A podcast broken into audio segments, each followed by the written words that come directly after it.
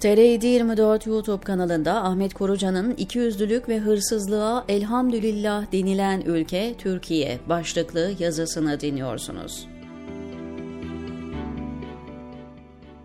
Türkiye için söylenen ve eminim farklı versiyonları olan bir cümleyle başlayayım yazıya. A Haber'i izliyorum Paris, sokağa çıkıyorum Beyrut. A Haber malum. Havuz medyasının amiral gemisi desek mübalağa olmaz sanırım. Paris bu benzetmede düzeni, temizliği, adaleti, sosyal refahı temsil eden şehir ismi. Beyrut ise sokaklarında dini ve etnik çatışmaların olduğu, her gün onlarca insanın hayatını kaybettiği, yüzlercesinin yaralandığı, açlığın, fakirliğin, kaosun, anarşinin kol gezdiği şehri temsil ediyor. Nereden çıktı bu?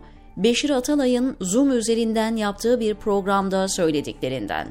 Başka, eski Diyanet İşleri Başkanı hani 15 Temmuz 2016 tarihinde melun askeri darbe kalkışması esnasında MİT Başkanı Hakan Fidan'la akşam yemeğindeyken karısından telefon alıp darbe olduğunu öğrenen Mehmet Görmez'in YouTube'da yayınlanan Gençler için Gazze ve Filistin adlı kısa konuşmasından.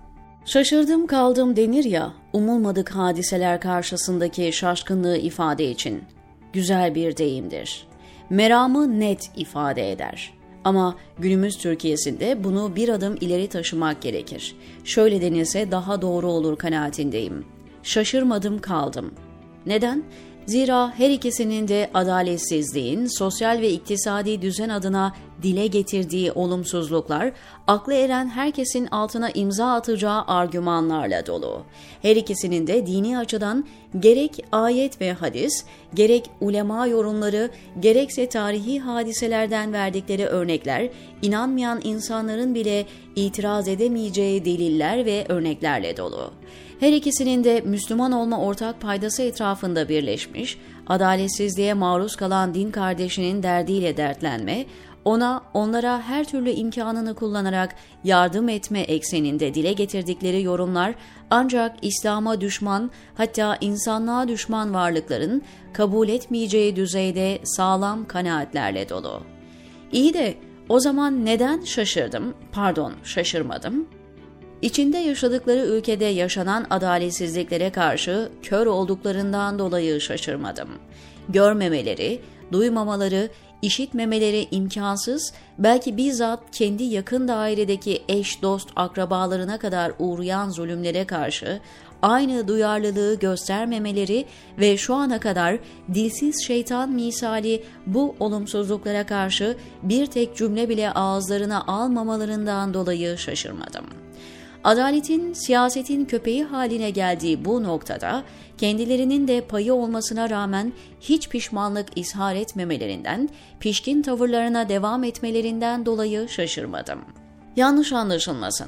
Kastım sadece hizmet hareketi mensuplarına yapılan ciğersuz zulümler değil.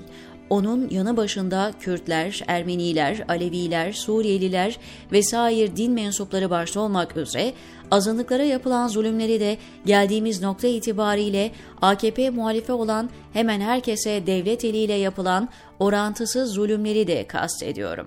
Sebepler planında ülkenin bu hale gelmesinde çorbada tuzu bulunan bu insanların bu kadar pişkince adalet dersi vermeleri, değerler hiyerarşisinden, kuvvetler ayrılığından, anayasal haklardan, temel insan hak ve özgürlüklerinden bahsetmeleri karşısında insanın kusası geliyor. Sözü uzatmayalım. Böylesi düşüncelerin zihnimi sardığı, duygusallığın ağır bastığı dönemlerde yazdığım yazılar beni rasyonel zeminden kopartabiliyor. Onun için yakınlarda Çankırı cezaevinde açık görüş salonunda iki kadın arasında cereyan eden konuşmayı aktarıp bitireyim. Fakat bitirirken bu iki zevata bir cümle sözüm olacak. Olay şu, İki kadın çağırdıkları mahkumların gelmelerini beklerken konuşuyorlar. İkisi de orta yaşlarda. İkisi de başı kapalı, biri diğerine soruyor. Kimi bekliyorsun? Oğlumu. Ya sen? Ben de oğlumu. Senin oğlun neden mahkum oldu? FETÖ'den.